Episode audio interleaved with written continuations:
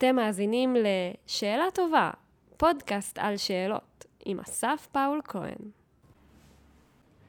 ברוכים הבאים לעוד פרק בפודקאסט שאלה טובה, פודקאסט על שאלות עם אנשים שואלים. בכל פרק אנחנו בעצם מארחים מישהי או מישהו שחלק מהעבודה שלהם קשורים בשאלת שאלות, כדי לייצר איזשהו מסע אינטרדיסציפלינרי, להבין איך כל מקצוע, איך כל בן אדם עושה שימוש בשאלת שאלות, מה מיוחד בשאלות שהוא שואל, ואיך אנחנו יכולים להיות שואלים יותר טובים בעצמנו.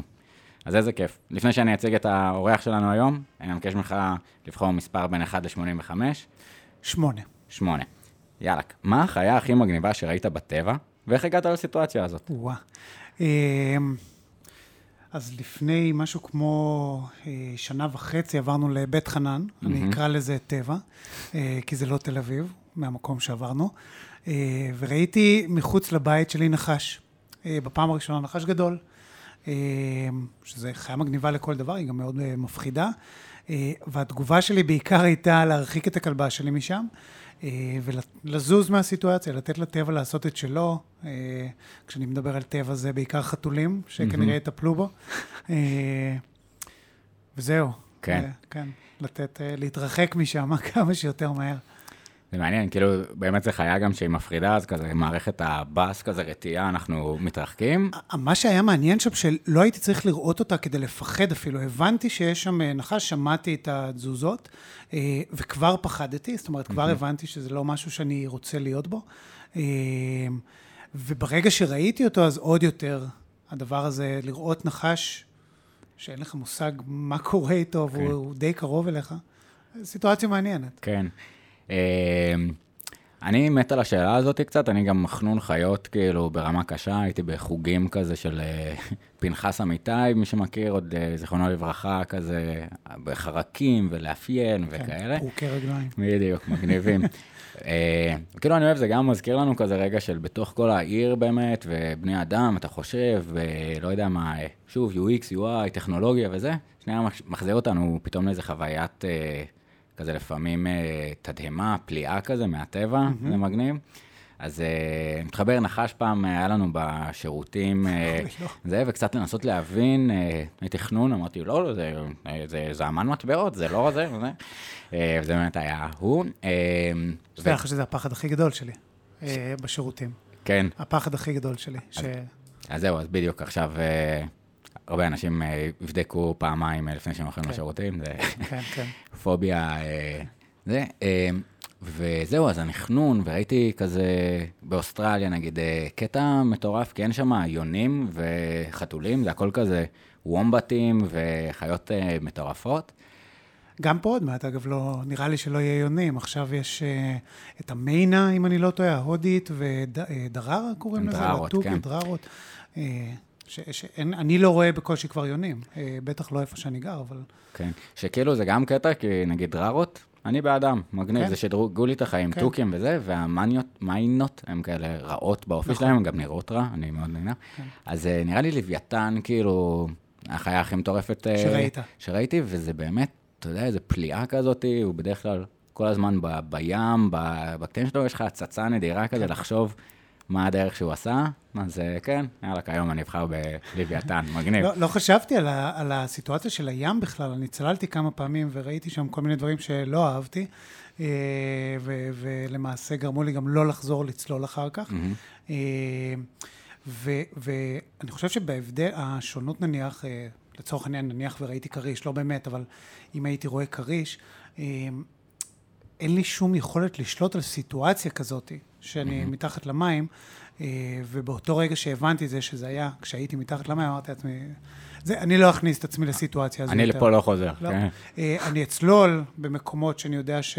שאני לא יכול להיכנס לכזו סיטואציה, אבל אה, זה לא... כן, זה לא, לא. חד משמעית מלחיץ, רק נגיד לכל מי שמפחדים מקרישים, יותר מפחדים ממכם, ולרוב זה יהיה איזה גרייט טיפ שרק, או כן. כזה כל מיני קרישים דרדלה כאלה, אז לרוב אנחנו נהיה בסדר, וכן, זה המלטעות. שהרסו לנו את הזה, ונגיד זה אמן אה, שהוא כאילו מפחיד, אבל אה, לא, אוכל עכברים וזה, חבר'ה טובים, קצת... לא אה. אה, אדיר, אני אבחר אה, 11. וואי, אם היית יכול לבקש עזרה במשהו, במה זה היה? אה, וואו. אה, טוב, אולי קצת אה, נדבר על זה היום. אה, מעבר לפודקאסט, יש את ה-85 שאלות, שהשאלות מפה הם... לקחתי אותם, ועוד איזשהו מוצר שאני ויונתן בנדק ועומר בן אברהם פיתחנו לקבוצות כדורסל. וזה מגניב, כי כאילו אתה מפתח משהו, ואתה לא יודע איך זה יבוא באינטראקציה עם הבן אדם האחר. אה, וקצת לנסות להבין אה, מה זה חוויית משתמש, איך אנחנו באמת עושים את זה גם בצורה סדורה, נכונה, ולא רק כזה אינטואיטיבית. אז אה, יצא לנו טוב, אולי כן. בזה. יאללה, מעולה, אז יש לנו על מה לדבר. ואם אתה היית יכול לבקש עזרה במשהו, כל דבר. קודם כל, המון, יש, יש המון דברים שאני יכול לחשוב עליהם, שאני צריך עזרה בהם. אני חושב שיום-יום... אה, בעבודה אני מבקש המון עזרה, אה, גם אנשים שעובדים איתי, גם אנשים שעובדים מעליי או מתחתיי. אה, הייתי רוצה אולי ללמוד קצת יותר איך להתפקס, אני אקרא לזה. זאת אומרת, להיות טוב יותר, ללמוד איך אנשים שיודעים עכשיו לעצור את החיים שלהם ולעשות משהו אחד ספציפי, הייתי רוצה ללמוד מהם, לקבל עזרה בזה ולהבין איך לעשות את זה יותר טוב. אני, אני בן אדם שמאוד אוהב, אה, לא, לא להתפזר, אבל להתפרס אולי, mm-hmm. זו המילה. אה, ו... ואני אוהב את זה, אני בסדר עם זה, אין לי, אין לי בעיה עם זה, אבל אני חושב שהייתי יכול להרוויח מללמוד ממישהו שיודע ככה להיכנס ל... ל... לעובי קורה, מה שנקרא, ולהיות מומחה מאוד גדול במשהו. אני לא מרגיש שאני מומחה מאוד גדול במשהו, אני מרגיש שאני אה, מאוד טוב בהרבה דברים, אבל לא הכי טוב, כן. נניח. Jack of all trades כזה. כן. אבל uh, זה, זה צד אחד, ובאמת יש, uh, נשים uh, לינק, יש הרצאת TED כזאת מגניבה, מולטי פוטנציאלייטס, שכאילו לא טובים במשהו אחד וגם לא יכולים להישאר במשהו אחד. אני מאוד מתחבר, כאילו, עכשיו מנסה גם לקצץ בכל הענפים שהתפרסו להם של פרויקטי צעד כדי להצליח להיות בזה. ומעבר לזה אני אגיד, השאלה הזאת, אני אוהב אותה במיוחד, כי לפעמים יותר קשה לנו לחשוב על במה היינו מבקשים עזרה, ובמיוחד לבקש עזרה. לתת עזרה יחסית קל לנו, אה, ומגניב שאמרת שזה פרקטיקה ארגונית אה, או תרבות ארגונית במקום, כי אה, הרבה פעמים אתה לא מראה פגיעות, אתה לא מראה שאתה צריך משהו והולך ראש בקר, ובסוף נתקעים עם זה, אז... אני חושב שזה מאוד בריא. יש, יש משהו, יש כמה דברים שאני חושב שהם מורידים לנו את ה... אה, אה, שכיחות של הבקשת עזרה. אחד העובדה שאנחנו שנינו גם גברים. Mm-hmm. אני חושב שזה משהו שאנחנו איכשהו גדלים איתו, שאנחנו טיפה יותר אה, מסוגלים, אני חושב. זה משהו אולי גם תרבותי. ובטח בארגונים, שאתה בטח בעמדה שהיא טיפה יותר עמדת מפתח, אז, אז מה זאת אומרת אתה צריך עזרה? אז, אז למה שמנו אותך בתפקיד הזה אם אתה צריך עזרה? אני, אני חושב קצת הפוך, אני חושב ש...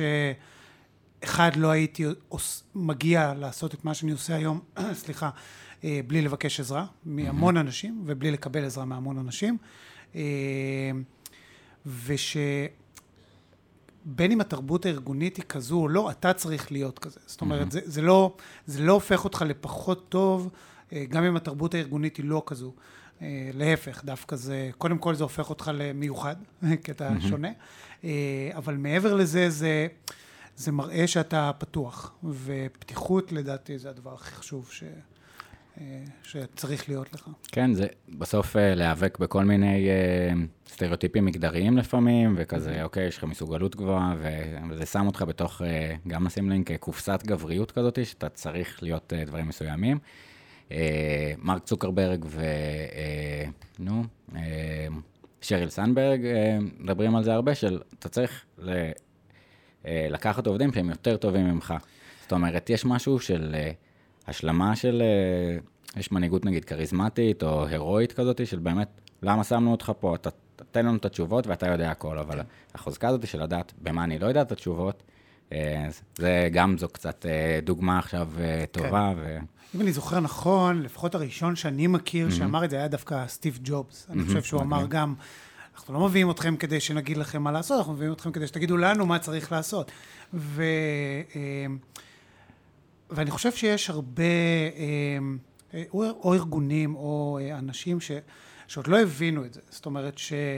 אה, לא רוצה לקחת עובד שאני יותר טוב ממנו ואני צריך להגיד לו מה לעשות. אני רוצה להביא עובד שכמובן שיגיד לי מה הדבר הנכון לעשות, ושבעיקר ישאף כל הזמן, איך אני אגיד את זה, להיות יותר חכם ממני, יותר טוב ממני, יותר מוצלח. לא שאני כזה מוצלח, אני אומר פשוט מה, מהמקום שאנחנו נמצאים בו ברמה המקצועית, אה, כדי שהוא יוכל לבוא ולהגיד לי מתישהו, זה לא מה שצריך לעשות כרגע, צריך לעשות משהו אחר. ו- ושיהיה לנו אה, אה, דיון, לא אני, אני אמרתי אז עושים את זה, אלא שיהיה כן. לנו דיון פתוח, אה, שכל אחד מביא, אתה יודע, את ה... את הרפרנסים אה, אה, שלו, בין אם זה ניסיון, בין אם זה... אדיר, וכאילו זה, זה גם קשה, כי זה, זה מצב שהוא מאתגר, הוא, אתה, לא, אתה יודע, לשים עובד שהוא מאתגר אותך, ושהוא אולי יותר טוב ממך, ואולי אה, מראה לך כשאתה טועה, זה לא נעים כביכול, mm-hmm. אבל לארגון ולמערכת זה נכון, זה קצת אה, כן. עושה לנו מבוא לכניסה של קצת אה, ביטחון פסיכולוגי. זאת אומרת, האם אתה מרגיש בנוח לאתגר את המערכת, לשאול שאלות, אה, להציע משלך, והדיון הזה בסוף הוא... הרבה פעמים צריך להיות uh, בסוף האמירה איזה סימן שאלה כדי שנוכל אה, להתכנס אליו. נכון. יש, אדיר. אז פתחנו בטוב, קצת בדברים לא קשורים, ואדיר. Uh, כל המאזינים עכשיו סקרנים. מי זה? מי זה ככה יודע על חיות ו-UX UI ומתי זה? אז טל סולומון, הפעם אני אתן לך ככה להציג את עצמך ואשאל עוד כמה שאלות הבהרה, אז כן. טוב, קודם כל היי, ממש נחמד להיות פה. אני אה, טל סולומון. אה, אני היום אה, עובד בבנק הפועלים, אני מה שנקרא מוביל חוויית משתמש, אני אחד מתוך עוד ארבעה שבעצם מובילים את העולם של חוויית משתמש בתוך חטיבת החדשנות של הבנק. אני עובד על כל מיני מוצרים, בין אם זה ביט, שאני מניח שכולם פה מכירים, mm-hmm. ועוד כמה מוצרים כמו שוק ההון ועוד כמה מוצרים שאתם תכירו בהמשך, שעובדים עליהם עכשיו. אני היום משהו כמו, אני אגיד, שבע שנים פלוס מינוס במקצוע הזה של חוויית משתמש, בין אם ברמה אה, תיאורטית או מקצועית, שמישהו משלם לי כסף על זה, לפני זה זה היה קצת אה, בחינם.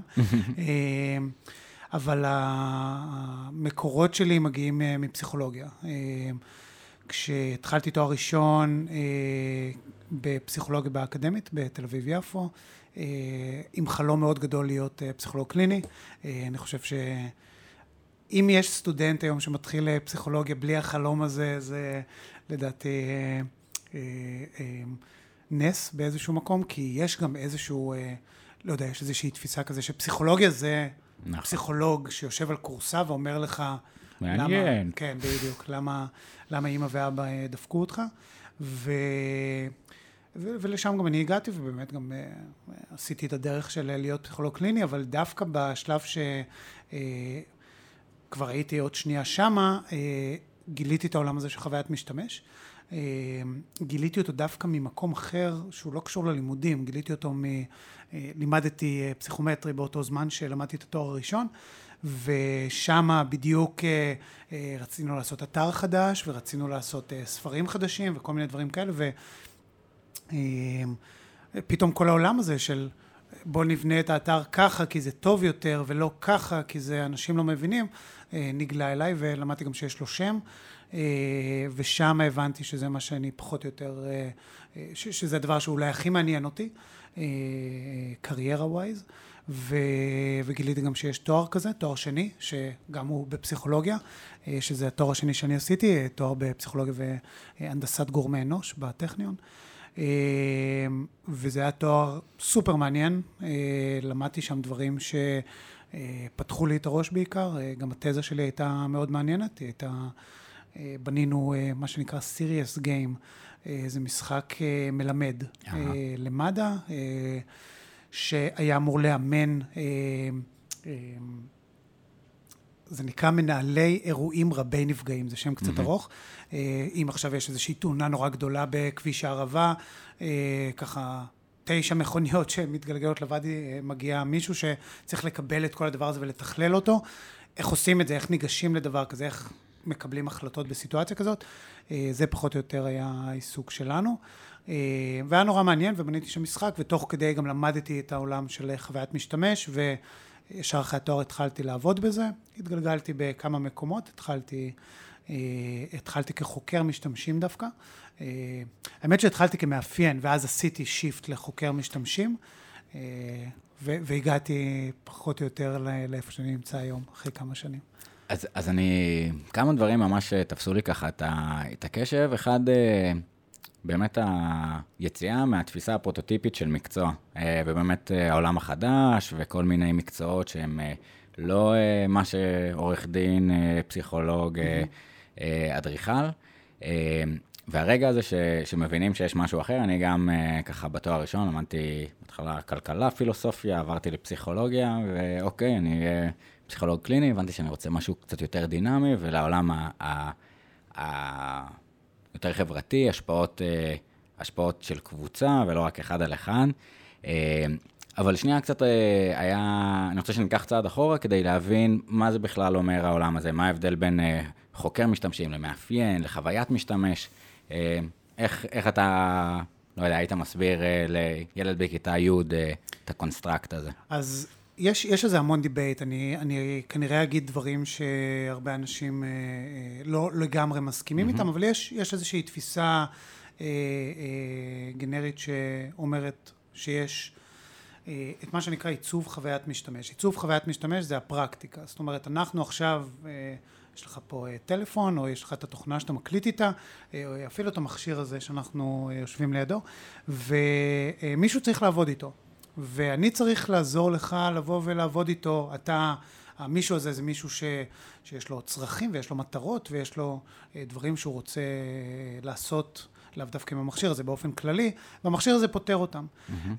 מעצב חוויית משתמש או, או מעצב גורמי אנוש לצורך העניין, ידע לבוא ולבנות את הדבר הזה בהתאם לצרכים שלך.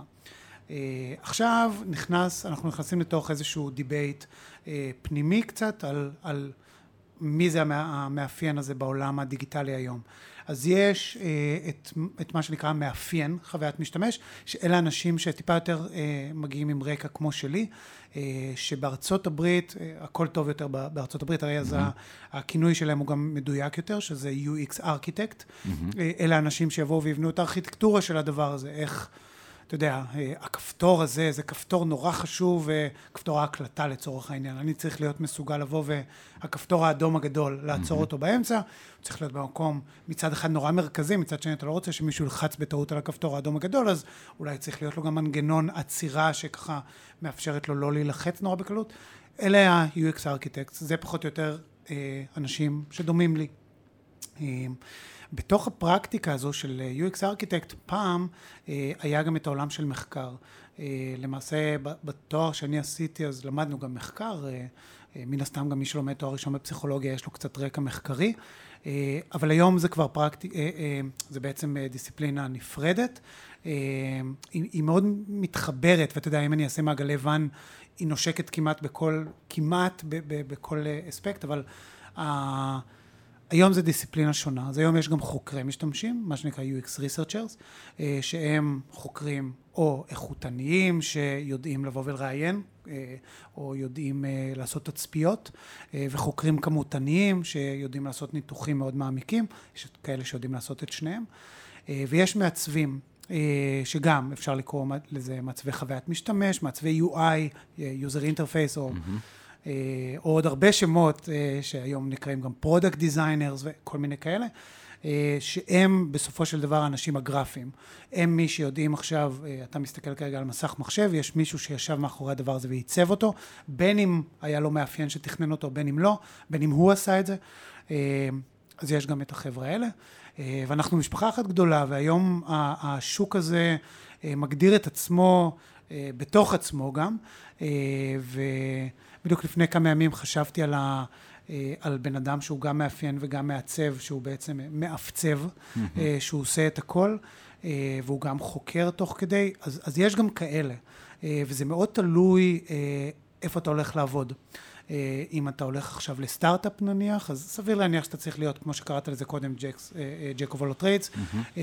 גם אם אתה לא הכי טוב במחקר, גם אם אתה לא הכי טוב בעיצוב, אתה צריך שיהיה לך את כל התכונות האלה, מה שנקרא full stack אה, designer. אה, אבל אם אתה עכשיו בחברה, אה, ניקח את מייקרוסופט או גוגל או מי שזה לא יהיה, אנחנו רוצים שיהיה גם את הבן אדם שהוא מאפיין, גם את הבן אדם שהוא מעצב. לכל אחד יש מספיק עבודה בתחום שלו, גם את החוקר, גם את אחראי התוכן, את ה micro-copy, מה שנקרא, שפעם גם כולם עשו... זה, זה הולך להמון כן. מקומות. ה micro-copy, גם אה, באמת אה, רואים איך אתה, יאללה, בוא נירשם, יאללה, הבנתי, או כן, אני מסכים, כאילו ל- לחבר את זה, שזה מגניב שיש מקצוע כזה, באמת. אה, יש, יש מקצוע כזה, כי אתה יודע, בשלב מסוים הבינו ש...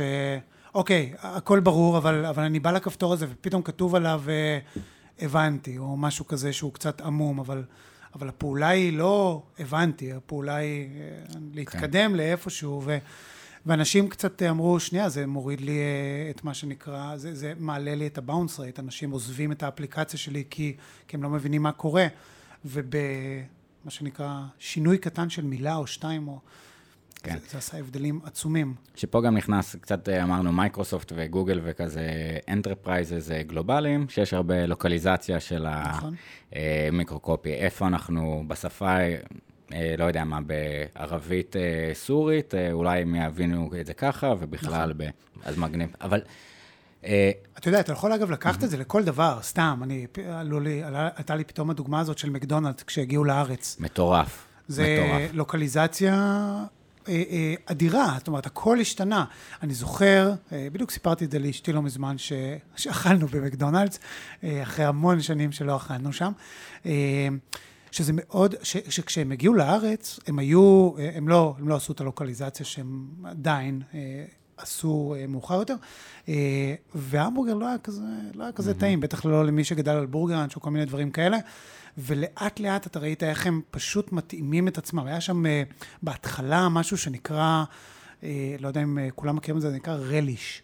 רליש זה איזשהו רוטב אה, שהוא ספק מתוק, ספק אה, חמוץ כזה, שהוא כן. מלפני חמוצים ובצל, ומשהו מתוק כזה שהוא אה, מאוד אמריקאי. אני זוכר שהגעתי, גרתי בארצות הברית תקופה, וזה היה מטורף שם בארץ. אתה לא תמצא את זה אפילו לדעתי, וזה היה בהמבורגר בזמנו, ואני זוכר שפשוט לא יכולתי לאכול את זה, ו... והיום תראה איפה כן. הם נמצאים. אני, אני כאילו לקחתי את הדוגמה, ו, ובעצם אני רוצה אולי קצת, אה, שננסה להבין מה המשימה הכללית של אה, UX, UI, אה, מיקרו-קופי, והעניין הזה אולי אפילו לפני שיש מוצר, הרי זה מתחיל, אז כן. מאיפה זה כאן, וניתן אולי דוגמה, אני אתן דוגמה של מקדונלדס, אה, אה, layman's כזה, אני לא מבין, אה, ותגיד לי איפה אני טועה, אבל ב user journey, בממשק של הבן אדם שהוא בא, בסוף מה הוא רוצה, המבורגר ושיהיה לו כיף, אה, היה מקום עם הרבה חיכוך. אה, כשדיברנו על חיכוך נגיד בלא הבנתי מה כתוב, אז אה, חיכוך של החלק הכי מבאס זה לעמוד בתור, אה, ואז יש לך גם קצת זמן ואנשים מאחוריך בתור, ואתה מזמין כמה שיותר מהר, ובלחץ שמה. אמרו, אוקיי, גם אני יכול להוריד אולי קופאים, גם לעשות גימיפיקציה וכיף להזמנה.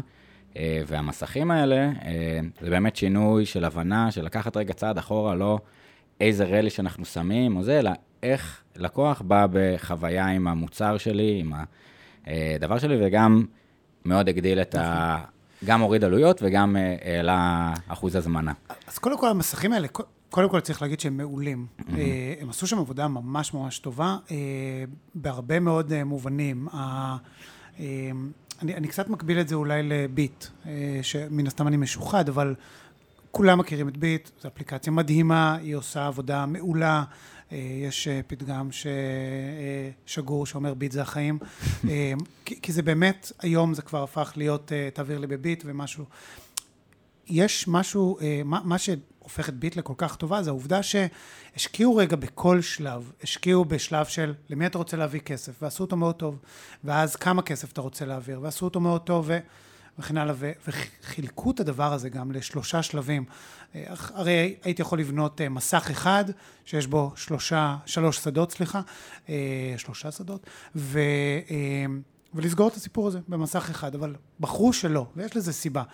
ואם אני חוזר שנייה למקדונלדס, אז באותו אופן הם עשו שם מסכים, קודם כל מאוד גדולים. המסך, אני לא יודע אם אה, אתה זוכר, אבל הוא, בגובה שלי כמעט, אה, והוא מאוד אה, אה, גבוה בפני עצמו, זאת אומרת, כל הטאץ'. אה, ואני חושב על הילד, אתה יודע, שעומד מול המסך הזה, והתמונות הכל כך יפות של המבורגרים, וה... וה אה, יכולת, אחרי שהזמנת המבורגר, לראות אותו גדל על המסך, כן. וכל מיני דברים כאלה, זה מדהים. אה, וזה זה, זה, זה שואב אותך פנימה. ואתה אתה בכלל שוכח שאתה כרגע הולך להוציא כסף על המבורגר, אתה, אתה כרגע משחק עם משהו. אה, ויש בזה משהו שהוא קודם כל מבריק אה, אה, מבחינת מוצר, זאת אומרת ביזנסיאלית, וגם מבחינת החוויה. יש לזה ערך לקוחי נורא גבוה. אתה, אתה הופך את, ה, את כל הדבר הזה למשחוק. אתה, אתה ממשחק את כל החוויה של כסף. ו, ולמשחק החוויה של כסף זה, זה, זה, זה, אתה יודע. כן.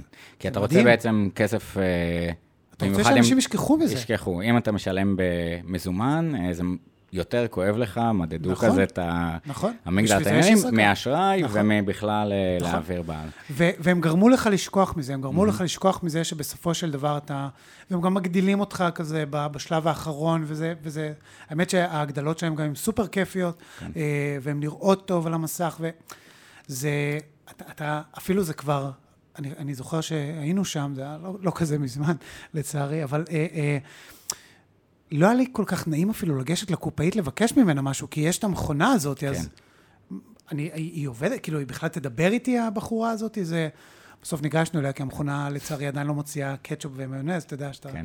אבל אה, זה גם זה עשה עבודה טובה. זה גם העניין המבאס אולי, שאתה יודע, יש לך גוגל שאתה מפס, מקבל אז... מספיק אה, קטשופ ומיונז. זה גם. אבל אה, כשיש לך גוגל מפס או זה, אז אתה לא תשאל מישהו, אתה לא תבקש עזרה, וזה גם הופך להיות... אה, נכון. אבל אני רוצה שאני אקח קצת עוד צעד אחורה, אה, על מה זה המהלך הזה, כי אה, הלידה של ההבנה של אה, UX, UI, user journey, אה, זה אפילו לפעמים מתחיל לפני שיש מוצר, נכון? אנחנו רוצים להבין מה הכאב אה, שיש עכשיו. אה, אז זה מתחיל, זה מתחיל הרבה לפני, אתה, אתה דווקא אמרת קודם אה, דוגמה נורא טובה, אמרת אנשים עומדים בתור, אנשים מחכים, אנשים מתבאסים. פעם אגב, אה, אה, לא ראו בזה משהו רע, זאת אומרת, פעם חשבו שתוך כדי שאנשים עומדים בתור זה דווקא, אתה יודע, salivate, אנשים טיפה יותר, ומגיעים. לקופה כבר, כן, מגיעים לקופה קצת אה, רעבים יותר, ומוכנים יותר להזמין, והם לא ישימו לב כשאתה אומר להם, אה, אולי אתם רוצים להגדיל, כן, כן, תביא כבר את הזה. אה, ו...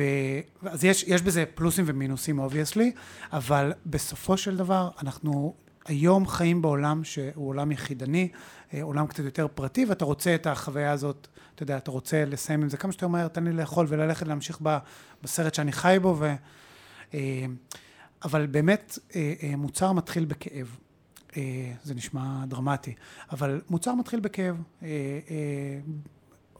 אה, אה, אני, אני מנסה לחשוב על דוגמה, אני עוד פעם, אני הולך לביט. אז, אז, כן, אוקיי. בוא, בוא, נלך, לך. בוא, בוא נשאר עם זה, אבל אה, אה, רצינו, שבסופו של דבר רצו אה, אה, שאנשים יפסיקו להסתובב עם כסף. היה, היה פה איזשהו אה, כאב של להעביר כסף, של להיות חו- חייב כסף למישהו, של היכולת אה, אה, אה, להניע כסף מאחד לאחד.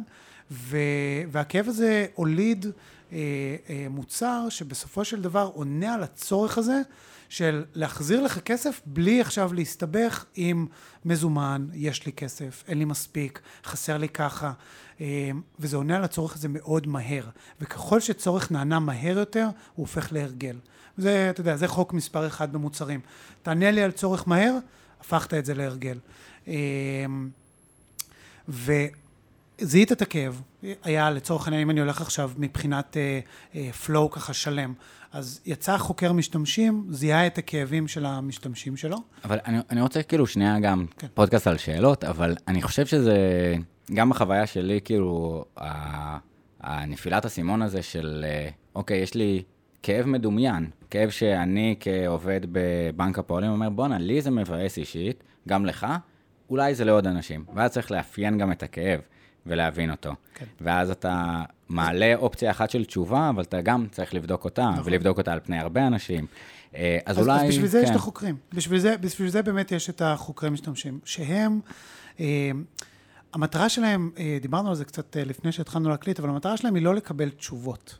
המטרה שלהם היא, היא, היא לא, אתה יודע, לא לקבל את התשובה שהם רוצים לשמוע, היא לקבל כמה שיותר תשובות ולהבין בסופו של דבר את הכאב הזה ברמה של, כמו שאמרת, האם זה כואב רק לי?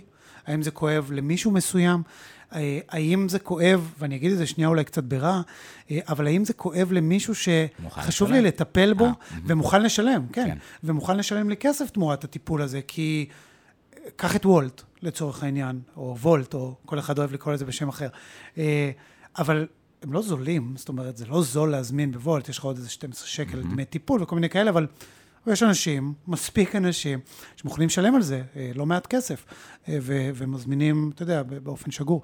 אה, אז, אז זה, זה התפקיד שלנו בהתחלה, להבין האם הכאב הזה באמת כואב למספיק אנשים, והאם הוא כואב למספיק אנשים שחשוב לנו לטפל בהם. נשמע קצת רע, כן. אבל, שבסופו של דבר הם ביזנס. אבל באמת אמרנו, כאילו, אנחנו לא באים אה, לאיזושהי תשובה ספציפית, אה, ואנחנו רוצים גם להימנע מלאשש יש אה, confirmation bias, נכון? אנחנו, יש לנו איזשהו אה, הטיית האישוש. אה, אנחנו חושבים שבאמת זה זה, ואז אני יכול לשאול, נכון זה מבאס אותך שאתה צריך להסתובב עם מזומן ולא מחזירים לך כסף וזה קשה? אז אתה תגיד לי, כן. ואתה תסכים לשלם לי על זה? אז תגיד, אה, אוקיי, כן.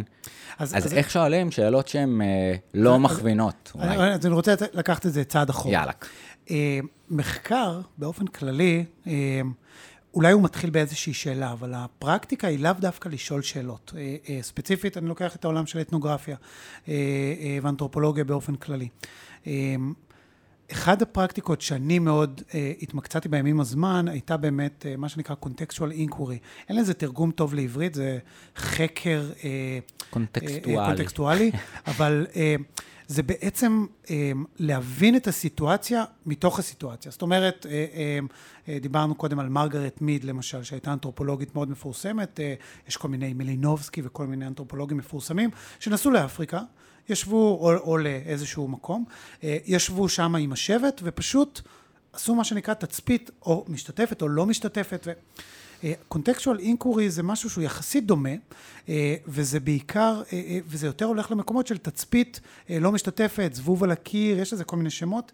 אה, אני עכשיו הולך לצורך העניין למוסך, אוקיי, אני רוצה, לא יודע, לחקור משהו, אני פשוט אשב בצד, אסתכל מה קורה במוסך, אה, מדי פעם אני אשאל שאלות כדי להבין קצת מה קורה שם, אבל רוב העבודה שלי היא פשוט להיות בשקט, לסתום את הפה ו...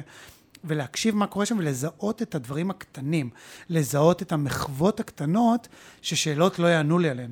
אה, וזה משהו שהרבה פעמים במחקר, אה, הרבה פעמים אני חושב מוצרים מפספסים את הנקודה הזאת, שההתחלה היא לאו דווקא לשאול שאלות, או לאו דווקא לבוא עם תשובות, אלא לסתום את הפה, ללכת להסתכל מה קורה ו- ולתת לשטח לדבר. לתת לשטח לתת תשובות. ויש המון דוגמאות, עשינו את זה בזמנו, שעבדתי באוטודסק, עשינו את זה המון. אה, כל אה, קניון גינדי החדש שבשרונה, אה, לא בשרונה, בקרליבך, בחשמונאים, mm-hmm. שהוקם, אז אנחנו היינו ממש בכל התהליך הזה. אוטודסק זה חברה שפיתחה את אוטוקאד. אוטוקאד זה תוכנת שרטוט מאוד מפורסמת. כל מי שקשור לתכנון או ביצוע מכיר אותה, ורצינו לראות באמת, לעשות contextual inquiry על תהליך מ ground up, מאפס, וליווינו את התהליך הזה מההתחלה של הבנייה של הקניון, וראינו שם דברים ש...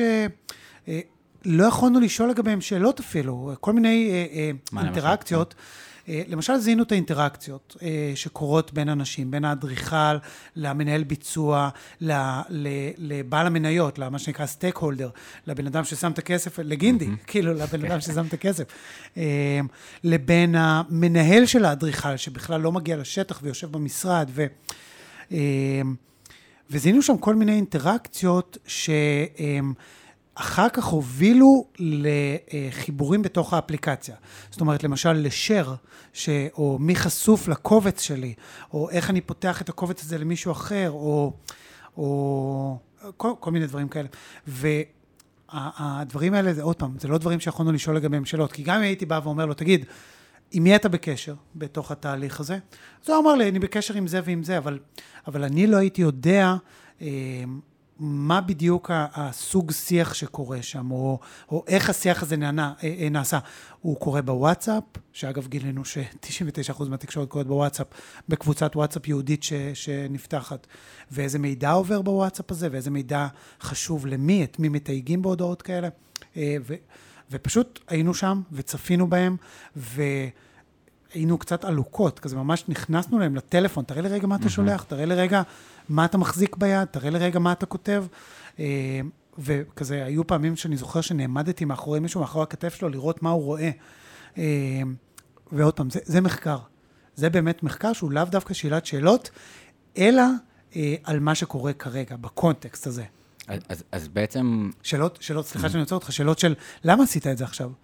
ו- וזה לא שאלה שהיא, זו שאלה סופר פתוחה, אבל, אבל היא לא כזאת פתוחה, יש סיבה שהוא עשה אותה, אבל, אבל למה עשית את זה עכשיו, או מה, מה, מה, אתה, מה רצית להגיד לו שלא תפסת אותו, או כל מיני דברים כאלה שהם אה, קונטקסטואליים.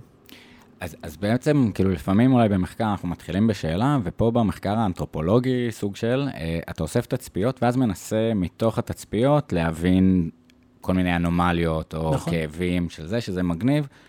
הרבה פעמים הפודקאסט הזה התחיל קצת משאלת שאלות, ובהרבה פרקים עלה, אחר כך עשינו פרק עם אה, פרופסור אבי אה, קרוגר, אה, על הקשבה, שכמה הלקיחת אה, מקום של לפעמים תסתום את הפה ותן לבן אדם להגיע עד הסוף, אה, מעלה לך הרבה יותר מאם היית שואל. אה, ובהקשר הזה, אה, קצת אה, דוגמה שחוקה מהעולם הזה, אבל אם היית שואל בן אדם, הוא לאו דווקא ידע לדווח על הצורך האמיתי שלו.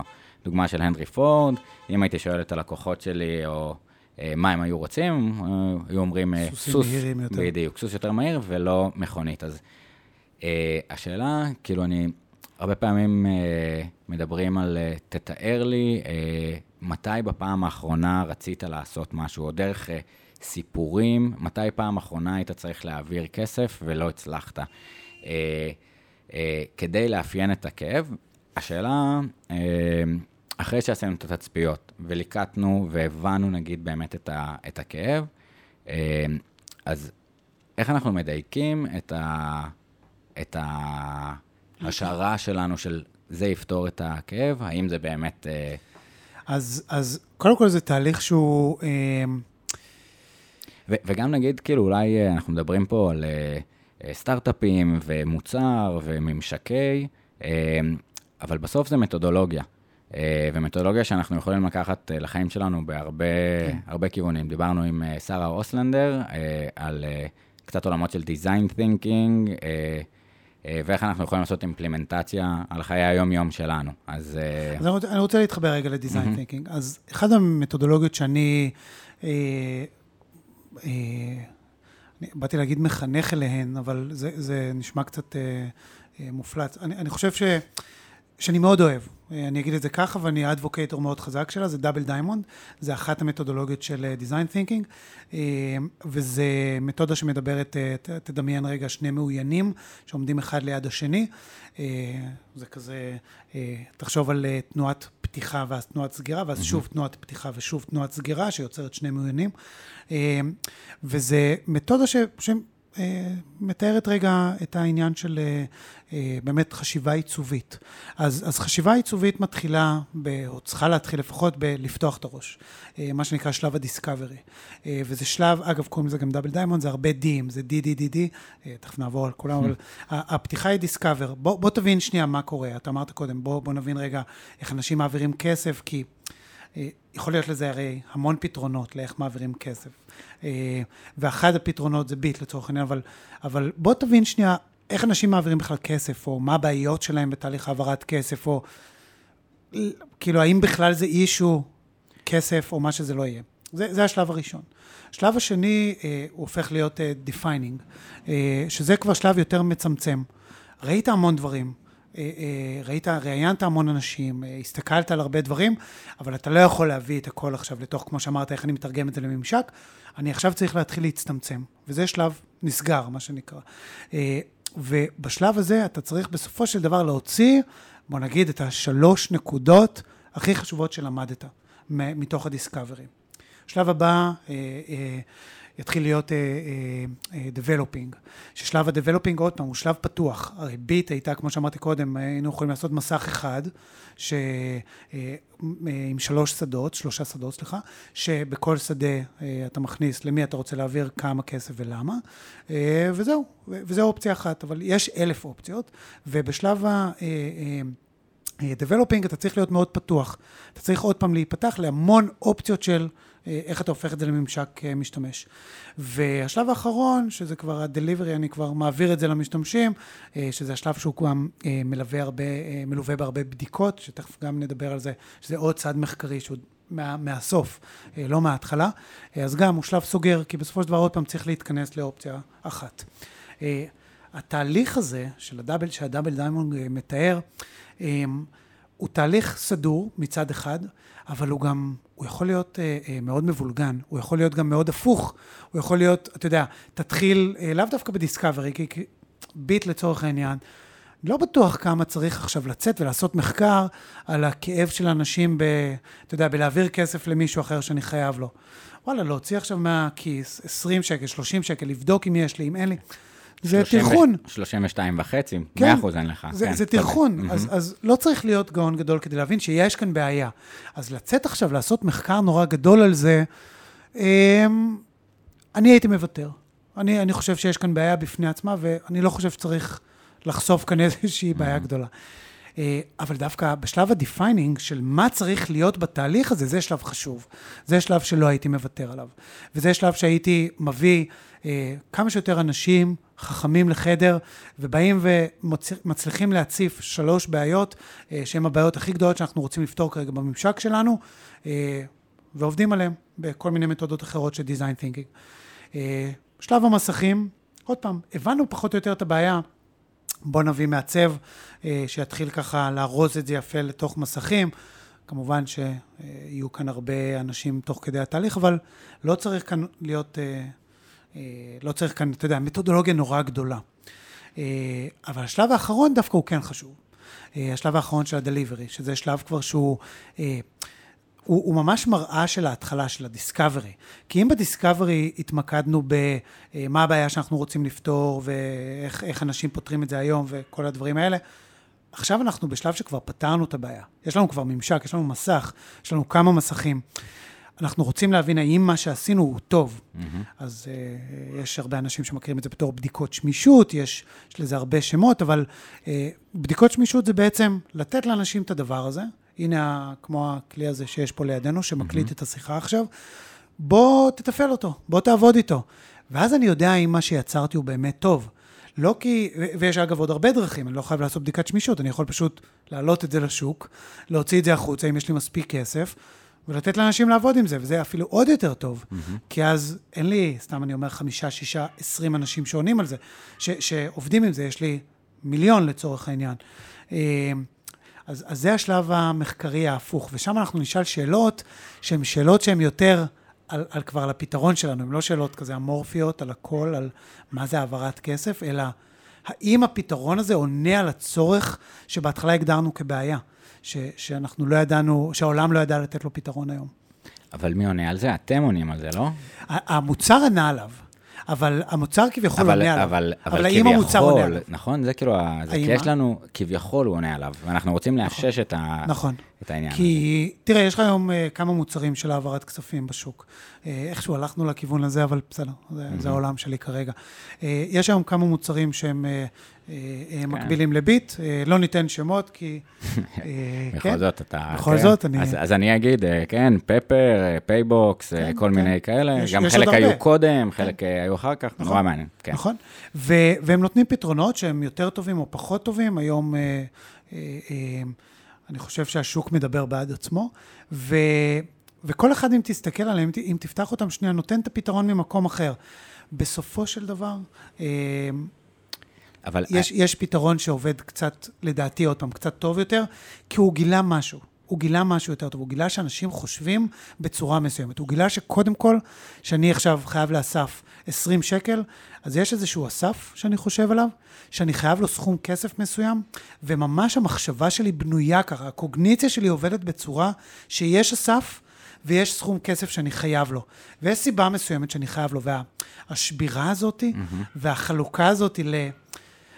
העובדה שהצליחו להבין בביט, אני אגב לא הייתי בשלב הזה עדיין בביט, אבל העובדה שהצליחו להבין שקודם כל יש אסף שאני חושב mm-hmm. עליו, ורק אז יש את הסכום כסף שאני חושב עליו, זה, זה גאונות, כאילו, אין מה לעשות. זה, זה, זה, אה, זה, זה הברקה שעזרה לאנשים לעשות ממש פוקוס של, ה, של התהליך הזה. ש, ש, שזה אבל אולי עולה באמת מה... לדבר עם uh, משתמשים של, רגע, אוקיי, אני חושב, אז תספר לי, מה, מתי פעם אחרונה היית חייב כסף? אה, אני חייב לאסף 20 שקל כן. בגלל שהוא הביא לי את הדבר הזה. נכון. ולא בגלל שהוא חבר, הביא לי את הדבר הזה. יש לי איזה חבר כן. שאני חייב לו, וואי, אני חייב לו כבר איזה שנתיים 100 שקל. זה, זה, זה איזושהי אמירה של, יש לי, אתה, אתה צריך, עוד פעם, אתה צריך להקשיב מאוד טוב, זה, זה מה שאני אומר, לסתום את הפה. יש לי את החבר הזה, זה, זה לא, אה, וואו, יש לי 200 שקל שאני חייב למישהו, זה סוג שיח אחר לגמרי. כן. ואני מניח שהחבר'ה בביט, כשהתחילו את המוצר הזה, שמעו הרבה יותר, יש לי את החבר הזה שאני חייב לו. אז, אבל אני חושב שכאילו מה שבסוף, אה, שאלה שהיא קצת קשה, אבל מהי שאלה? אוקיי? אז ההסבר שלי זה הדרך שבה אנחנו מבינים או משיימים אה, סביב דברים שהם לא ידועים לנו. אה, ומנסים להבין איך אתה חושב על אה, זה שאתה חייב כסף? ואז ראינו יותר משתמשים, בין אם באיכותני, בין אם כמותני, את הדפוס הקוגניטיבי הזה. מצד אחד יכל היה לבוא מהאקדמיה. אנחנו יודעים שאנחנו מוכווני אובייקט, ורק אחר כך, אני לא יודע בדיוק את הטרמינולוגיה, אה, אבל בסוף זה כן מתחיל בשאלה. אני אחזור ל double diamond, אה, שאני חושב שמשהו יפה בחשיבה המתבדרת, או להרשות לעצמך להיות ב discovery מספיק זמן, אה, ככל שאתה פותח יותר את השדה הסמנטי, שדה החוויות, mm-hmm. מאפשר גם קונטקסטים שונים, אה, הפתרון שלך יהיה שונה. אה, אם אתה נכון. פותח לא מספיק, או פותח קצת, הפתרון יהיה יותר מצומצם. יש את הדוגמה נכון. של אם יש לך פטיש ביד, כל דבר נראה נכון. כמו זה. אז להשהות את, ה, את התשובה בעצם. נכון. עדיין, אז איך... יש, יש, תראה, יש זה, זה שאלה, קודם כל זו שאלה נורא טריקית, אה, כי, כי יש מוצרים, מוצרים, סליחה, שנולדים, אה, כי היה לך איזשהו, אתה יודע, איזשהו vision, או שהבנת שזה הדבר הכי טוב שהעולם צריך כרגע, ובאמת זה, לא יודע, אני לוקח את פייסבוק לצורך העניין, אני תוהה, אני, אני לא בטוח שצוקרברג עשה שם איזשהו מחקר משתמשים על איך, אה, והוא הוציא משהו לשוק וראה שזה עובד, ואז לאט לאט התחיל לשפר אותו. אה, אבל יש, יש שני, אני חושב שקנמן, אה, קנמן דיבר על זה בזמנו, עם אה, מערכת 1, מערכת 2, mm-hmm. יש את האינטואיציה הזאת. והאינטואיציה הזאת סופר חשובה בחוויית משתמש.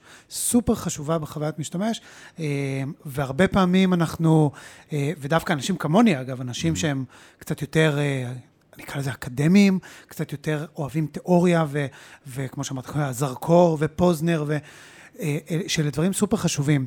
אבל יש משהו באינטואיציה שהוא...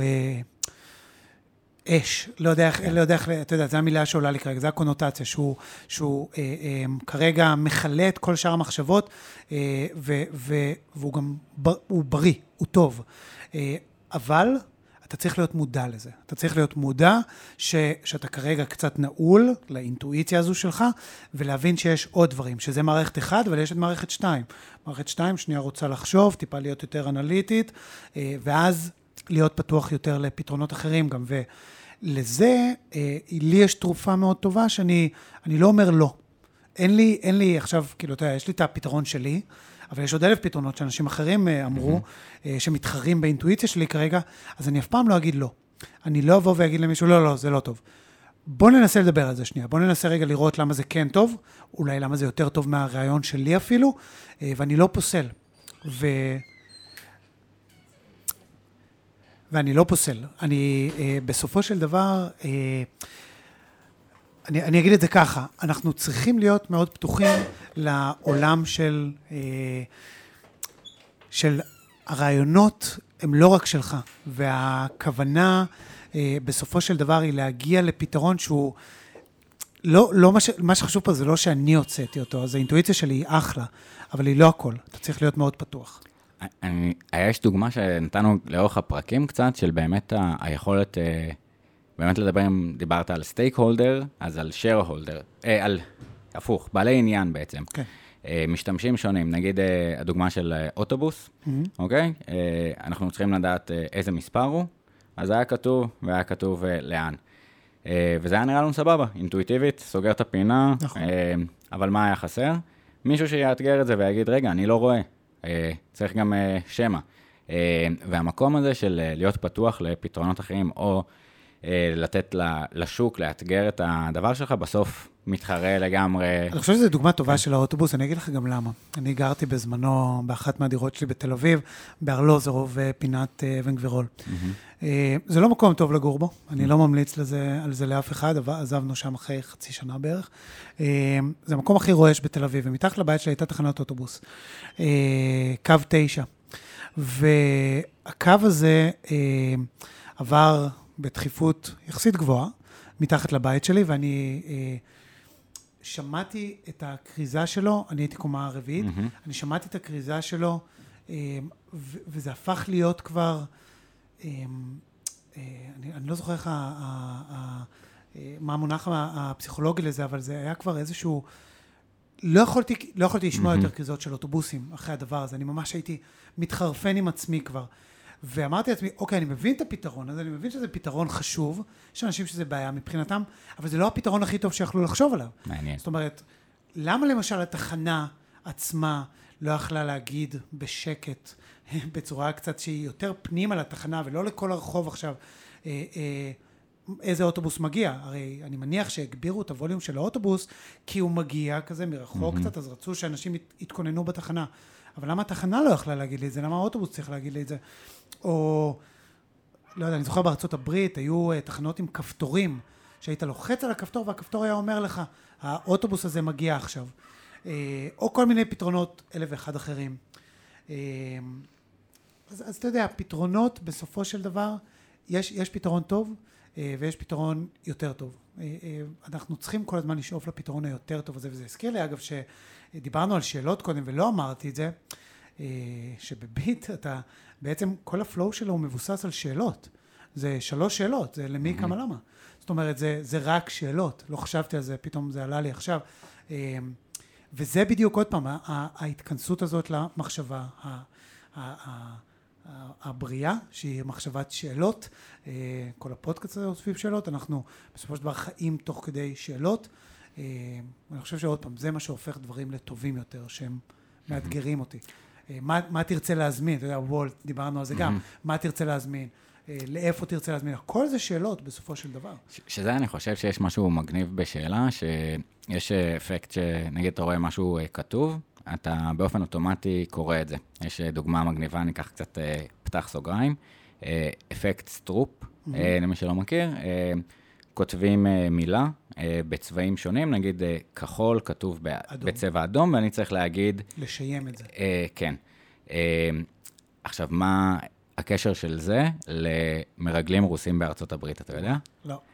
אז, אז בעצם, אם אתה לא יודע מה כתוב, ואתה רק צריך להגיד מה הצבע של זה, אז אתה אומר את ה... זה לא בעיה בכלל. אבל למי שיש דלתא בפער, זאת אומרת שהוא קורא את זה. אז כתבו ברוסית. את, ה, את המילים, והיית צריך להגיד רק את הצבע של הגופן, ולא את המשמעות של מה שכתוב שם. אמ, וככה גילו. עכשיו, אז זה באופן כללי, אנחנו רואים שלט ברחוב, אנחנו קוראים אותו, כמעט אנחנו לא שמים לב לזה. ושאלת שאלות, שאלה שאתה מונחת לפניך, אתה לא יכול שלא לענות. המוח קצת אה, חייב להשלים את זה, אז אה, מה תרצה להזמין? אוקיי, עולה לי, מה אני, האופציות של הדברים שאני רוצה להזמין. זה גם נוגע בזה, אתה יודע, סטרופ באופן אה, ספציפי נוגע גם בעובדה שאנחנו נורא נמשכים ללקרוא. אנחנו לא יכולים שלא לקרוא, וזה מה שיוצר את האפקט הרי. העובדה שאני רוצה לקרוא משהו, ואז יש את הדיסוננס הזה של רגע, אני קורא משהו שהוא לא נכון, אה, זה מה שהופך את זה אה, לסופר מעניין. וההבנה הזאת היא שאנשים נמשכים באמת למילים, ואנשים נמשכים לקריאה, אם תיקח את זה כדוגמה, סתם תרגום נניח של סרטים, אני למשל שם לב, אני היום אה, כמעט ולא קורא כבר את התרגום, אני מקשיב mm-hmm. לאנגלית, אה, אה, גם כי אני רוצה להיות טוב יותר באנגלית וגם כי גיליתי שהתרגום הרבה פעמים הוא לא, לא בדיוק. ואני מזהה את זה כמובן כשיש את ה... בדיחות הפנימיות כזה אמריקאיות, או למשל chains, אה, רשתות אה, אוכל למשל, שאין בארץ, ואתה mm-hmm.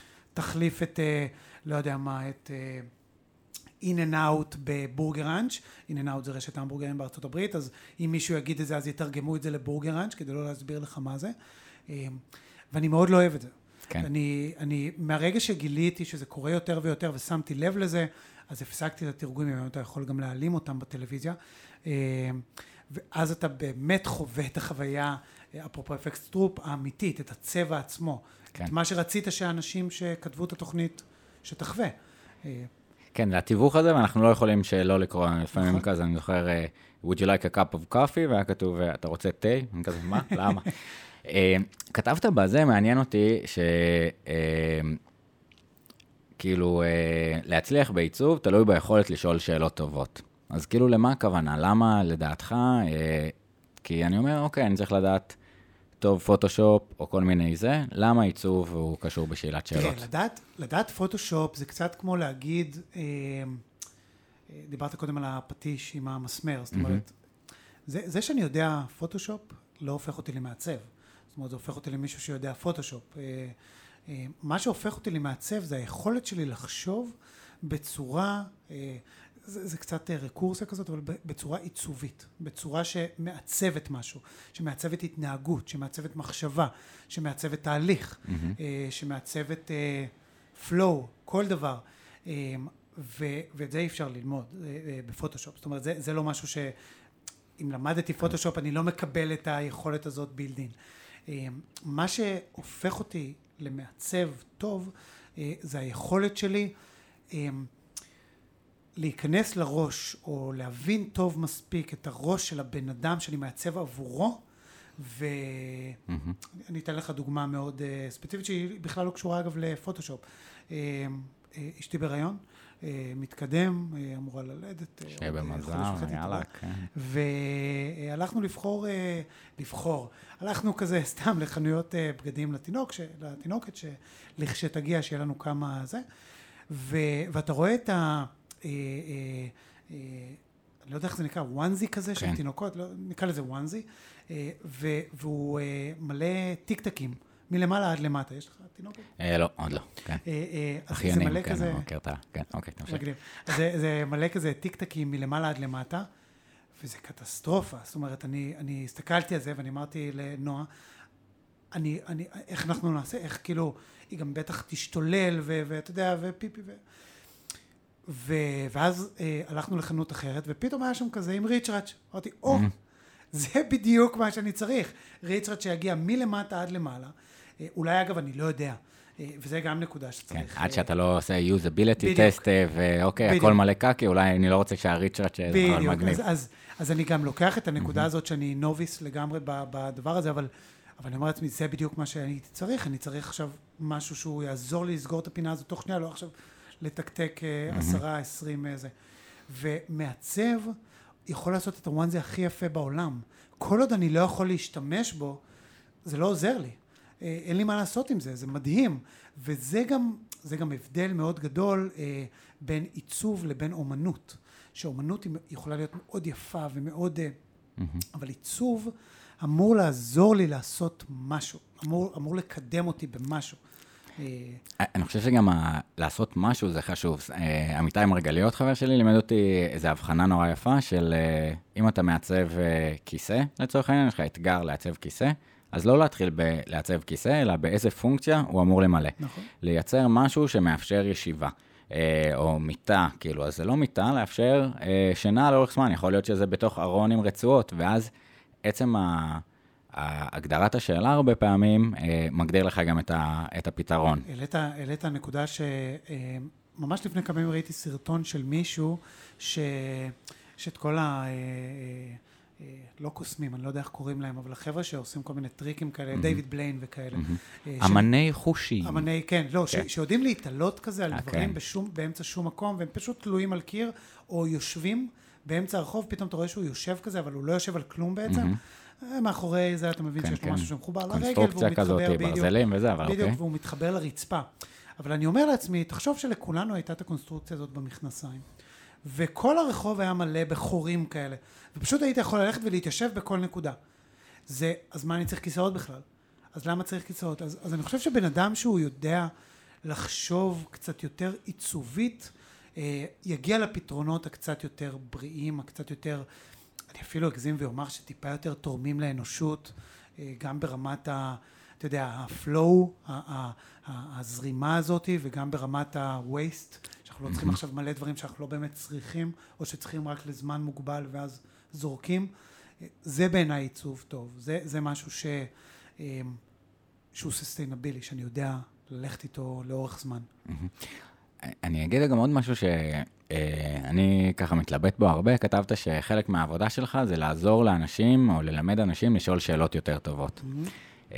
אז זה נראה לי, אתה יודע, תהליך עם עצמי של לנסות להבין מה הופך שאלה לשאלה טובה ואיך אני שולט בזה, אבל יש משהו קסום, פיינמן, של אם אתה יודע להסביר למישהו משהו, אפילו מישהו בגן או מישהו בזה, אז באמת הבנת את המושג. אז איך מלמדים אנשים לשאול שאלות יותר טובות, או מהי שאלה טובה? זו שאלה, שאלה קשה, זו שאלה טובה, כן. קשה. אני חושב שכדי ללמד אנשים לשאול שאלות טוב, קודם כל, אתה צריך, כמו שאמרתי קודם, צריך ללמד אותם ש... אה, את, ה, את, ה, את הצד השני של זה, את התשובה. זאת אומרת שברגע ששאלת את השאלה, לא משנה מה הייתה, תהיה בשקט רגע, תן לבן אדם השני לתת תשובה. זה, זה הדבר הראשון. עכשיו, איך אתה בכלל שואל את השאלה? אה, זה מאוד תלוי בקונטקסט, בטח אצלנו ב, אה, בעולם. השאלה מאוד תלויה במה בסופו של דבר אתה אמור לעשות עם התשובה. אם עכשיו אני, כמו שדיברנו קודם, על, אני רוצה ללכת ללמוד על, על איך אנשים מתעסקים עם כסף לצורך העניין, אה, אז השאלות שלי יכולות להיות שאלות סופר פתוחות, אבל שאלה טובה תעזור תעזור גם לשאלה פתוחה להיות קצת סגורה. מה זאת אומרת? Mm-hmm. למשל, אה, יכולה להיות שאלה, אני אשאל אותך שאלה נורא פתוחה, תספר לי רגע לפעם האחרונה שהתעסקת עם כסף, שהלווית למישהו כסף. אז יכולתי לשאול פה שאלה אחרת, יכולתי לשאול, מה זה להלוות כסף בשבילך? שזו שאלה סופר פתוחה, mm-hmm. והיא גם, היא לא קונטקסטואלית, זאת אומרת, אין לך, אין לך כל כך הרבה כלים בלענות עליה, אתה עכשיו תלך ל-20 אלף עולמות בראש, אבל, אבל ברגע ששאלתי אותך, תספר לי על הפעם האחרונה, אז, אז אתה יודע לענות לי. זאת אומרת, יש פה משהו שהוא, חווית אותו. אה, וכמו שגם אה, דיברנו קצת לפני התוכנית, יש את מרגרט מיד, אה, מה שאנשים... אז אנשים לא מכירים, תגיד, מה, מה היא אומרת? מרגרט מיד, אנתרופולוגית מאוד מפורסמת, היא אמרה, אנשים, מה שאנשים אומרים, מה שאנשים עושים ומה שאנשים אומרים שהם עושים, זה שלושה דברים שונים. ולכן אני רוצה באמת לשאול אותך על חוויות שכבר חווית. ולא על מה אתה רוצה. Mm-hmm. אז, אז שאלה טובה תשאל אותך על דברים שאתה כבר יודע, על דברים שכבר עברת, שכבר חווית, שכבר התנסית בהם, אה, שאתה באמת יודע לתת לי תשובה. הם לא ישאלו על איפה אתה רואה את עצמך עוד 20 שנה, אתה יודע, שזה, שזה אחלה שאלה.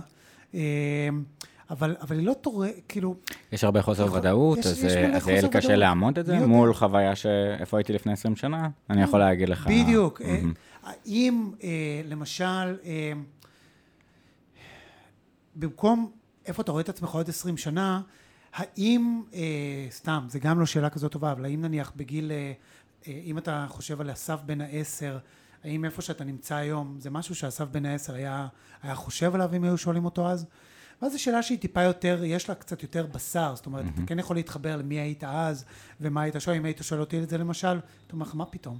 כן. הייתי, הייתי בן אדם אחר לגמרי אם היית שואל אותי אז, הייתי מספר לך על מישהו אחר לגמרי. כן, בהקשר הזה, אחת השאלות שאני חייב ב-85 שאלות, אה, אה, אם היית יכול להיפגש עם עצמך שלפני חמש שנים, איזה טיפ אחד היית נותן לו לצדה לדרך? כן. אה, ורואים אנשים, א', מבחינתי הרבה פעמים מדד לשאלה טובה זה הפאוזה שאתה צריך והכיפופי גבות, mm-hmm. אבל אתה סורק את כל התקופה הזאת, עושה באמת גם ברירה של משהו אחד, איזה קצה אחד, ובסוף זה גם הטיפ שהייתי רוצה להגיד לעצמי mm-hmm. עכשיו, אה, נכון. בסופו של דבר. אבל אה, עוד דבר ששאלה לי, תגיד לי מה, ככה דעתך על זה, שבסוף שאלות מאפשרות לנו לשבור את הקונטקסט של מה שאני יודע בתוך הראש שלי, בתוך סך החוויות שלי, שאולי הן שונות מסך החוויות שלך. ולגשר את הפער הזה של, דקארט דיבר על זה בבעיית הסוליפסיזם, אני לא יודע באמת שאתה נמצא כאן בחדר, אבל אם אני אשאל אותך על החוויות שלך, זה ייתן לי באמת עוד איזשהו אה, יציאה מזה. אז אם אנחנו רוצים לצאת מהעולם של אה, החוויית משתמש שלי, האם היא זהה בדיוק לחוויית משתמש שלך? אה, כן. תראה, כולנו, יש אה, מים אה, נורא מפורסם של אה, אה, בן אדם ששותה מכוס. אה, שהוא מנסה כזה מלא דרכים לשתות מכוס, אה, והוא כזה מנסה מלמטה, ומלא... בסופו של דבר כולנו שותים באותה צורה. בסופו של דבר, אה, אתה יודע, טיפונת אה, כזה שונות לפה ולשם. יש דברים שאנשים עושים מאוד מאוד דומה, וזה רוב הדברים. אה, אתה יודע, עקומה של התפלגות נורמלית, רובנו בסופו של דבר אותו שטיק. אנחנו עושים דברים מאוד דומים, אתה עכשיו יושב מולי עם אוזניות, אתה תשים את האוזניות בצורה, אתה יודע, עדיין יש לך שני אוזניים, גם לי יש שתי אוזניים, אנחנו עושים אותה באותה צורה, אה, אולי כזה, תזיז כזה את הגשר קדימה אחורה, אבל זה, זה כבר אה, שטויות. אנחנו פחות או יותר אנשים דומים. אז בדרך כלל כשאתה, אלא אם כן אתה מעצב לאוכלוסייה ספציפית שהיא מהמם. מתנהגת שונה, אז בדרך כלל אתה הולך באמת על מה שנקרא נורמה, אתה מנסה לבדוק את מה שנקרא בעולם שלנו פרסונה. אה, פרסונה זה בעצם הארכיטיפ הזה שאתה אה, אה, מדמיין לך, ש, שבא עם הבעיות והצרכים וכל הדברים המיוחדים האלה. אה, שזה גם מעניין, כי אתה צריך אולי לחשוב על כמה פרסונות. הביט צריך אה, היה צריך. גם נכון. לפתור את הבעיה לאימא שלי, גם לאחיינית שלי קח את אולי, הדוגמה גם של, לי. אה, כן. שדיברנו קודם על אוטוקאד למשל. אז יש את המנהל פרויקט ויש את הארכיטקט ויש את השרטט ויש את הגינדי שהזמין את הפרויקט, אז יש, לכל אחד יש את הכאבים שלו ואת הבעיות שלו וכל אחד הוא פרסונה בפני עצמו ויכול להיות שאתה יודע בסופו של דבר כולם ייכנסו לאותו ממשק, כולם ייכנסו לאוטוקאד, אה, אבל כל אחד מהם יפנה לנקודה אחרת על המסך. כל אחד מהם יצטרך להתעסק עם משהו אחר, ואני צריך לדאוג, אני כמאפיין חוויית משתמש צריך לדאוג שאחד אני עונה לכולם על הצרכים, ומספיק טוב כדי שאף אחד לא ירגיש שהוא קצת אה, נשאר כזה left out אה, בתוך הסיטואציה הזאת. אה, אני חושב ש... אתה יודע, יש, אה, קח את וורד, אחד המוצרים אולי, אני לא חושב שיש מישהו שלא מכיר את וורד. אה, יש פרסונה היום שלא משתמשת בוורד, כאילו יש מישהו שאתה יכול לחשוב עליו שלא, אה, אין, אין כמעט דבר כזה, ויש כל, כזה מנעד ענק של אנשים שעובדים עם התוכנה הזאת.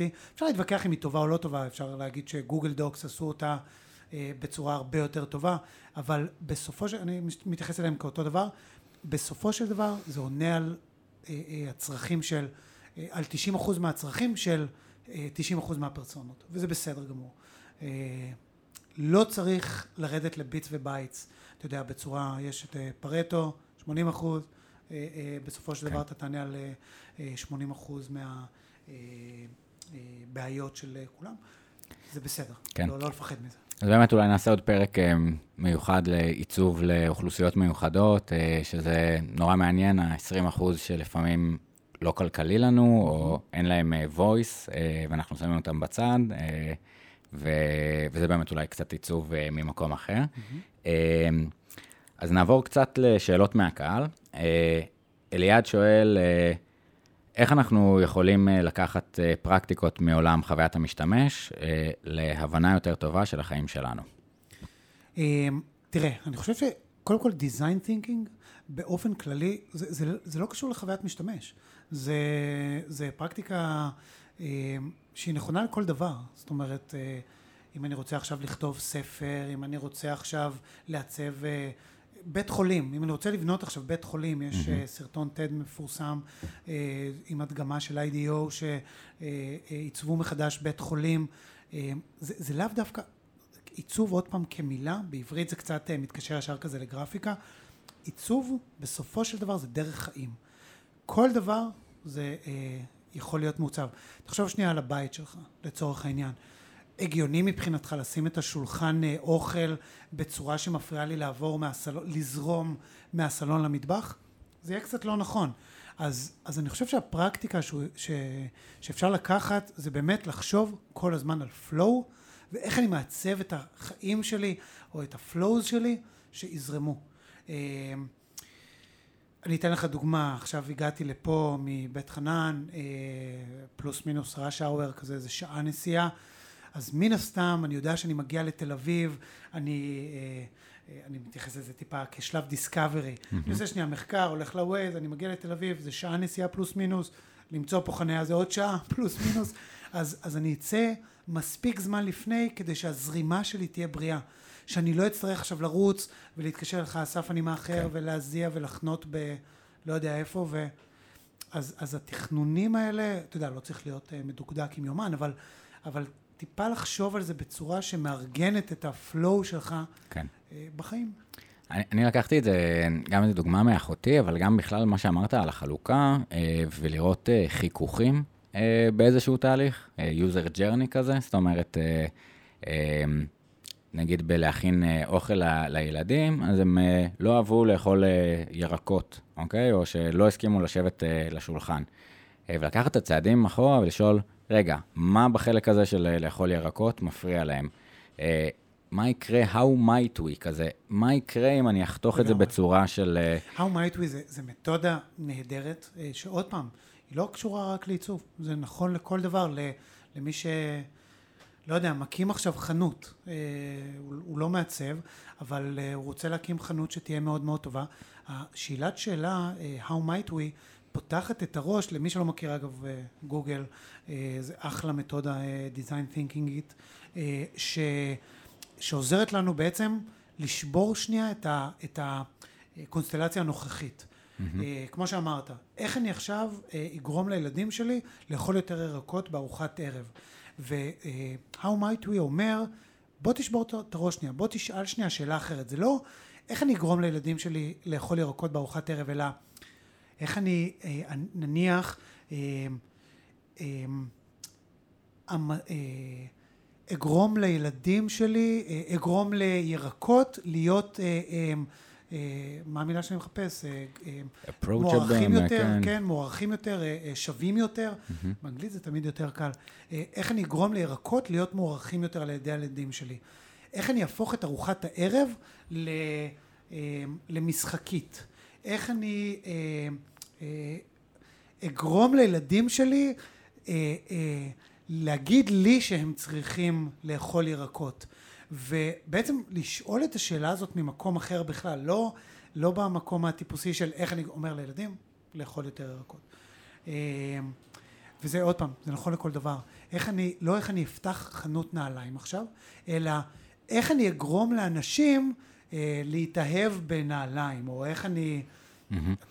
כן, כאילו זה, גם מאפשר לנו, אחד, אנחנו לא מתחייבים לפתרון, אנחנו כזה באקספלורציה, אה, ושוב, זה פתאום זורק, יכול להיות, אוקיי, בוא נחתוך את זה בצורה יותר טובה, או אולי אני אייצר אה, גינה ב, בבית, והילדים נורא מושקעים ב, בדבר הזה, בדיוק. והפתרון הוא לגמרי שונה של דרך How might we, אחת השאלות.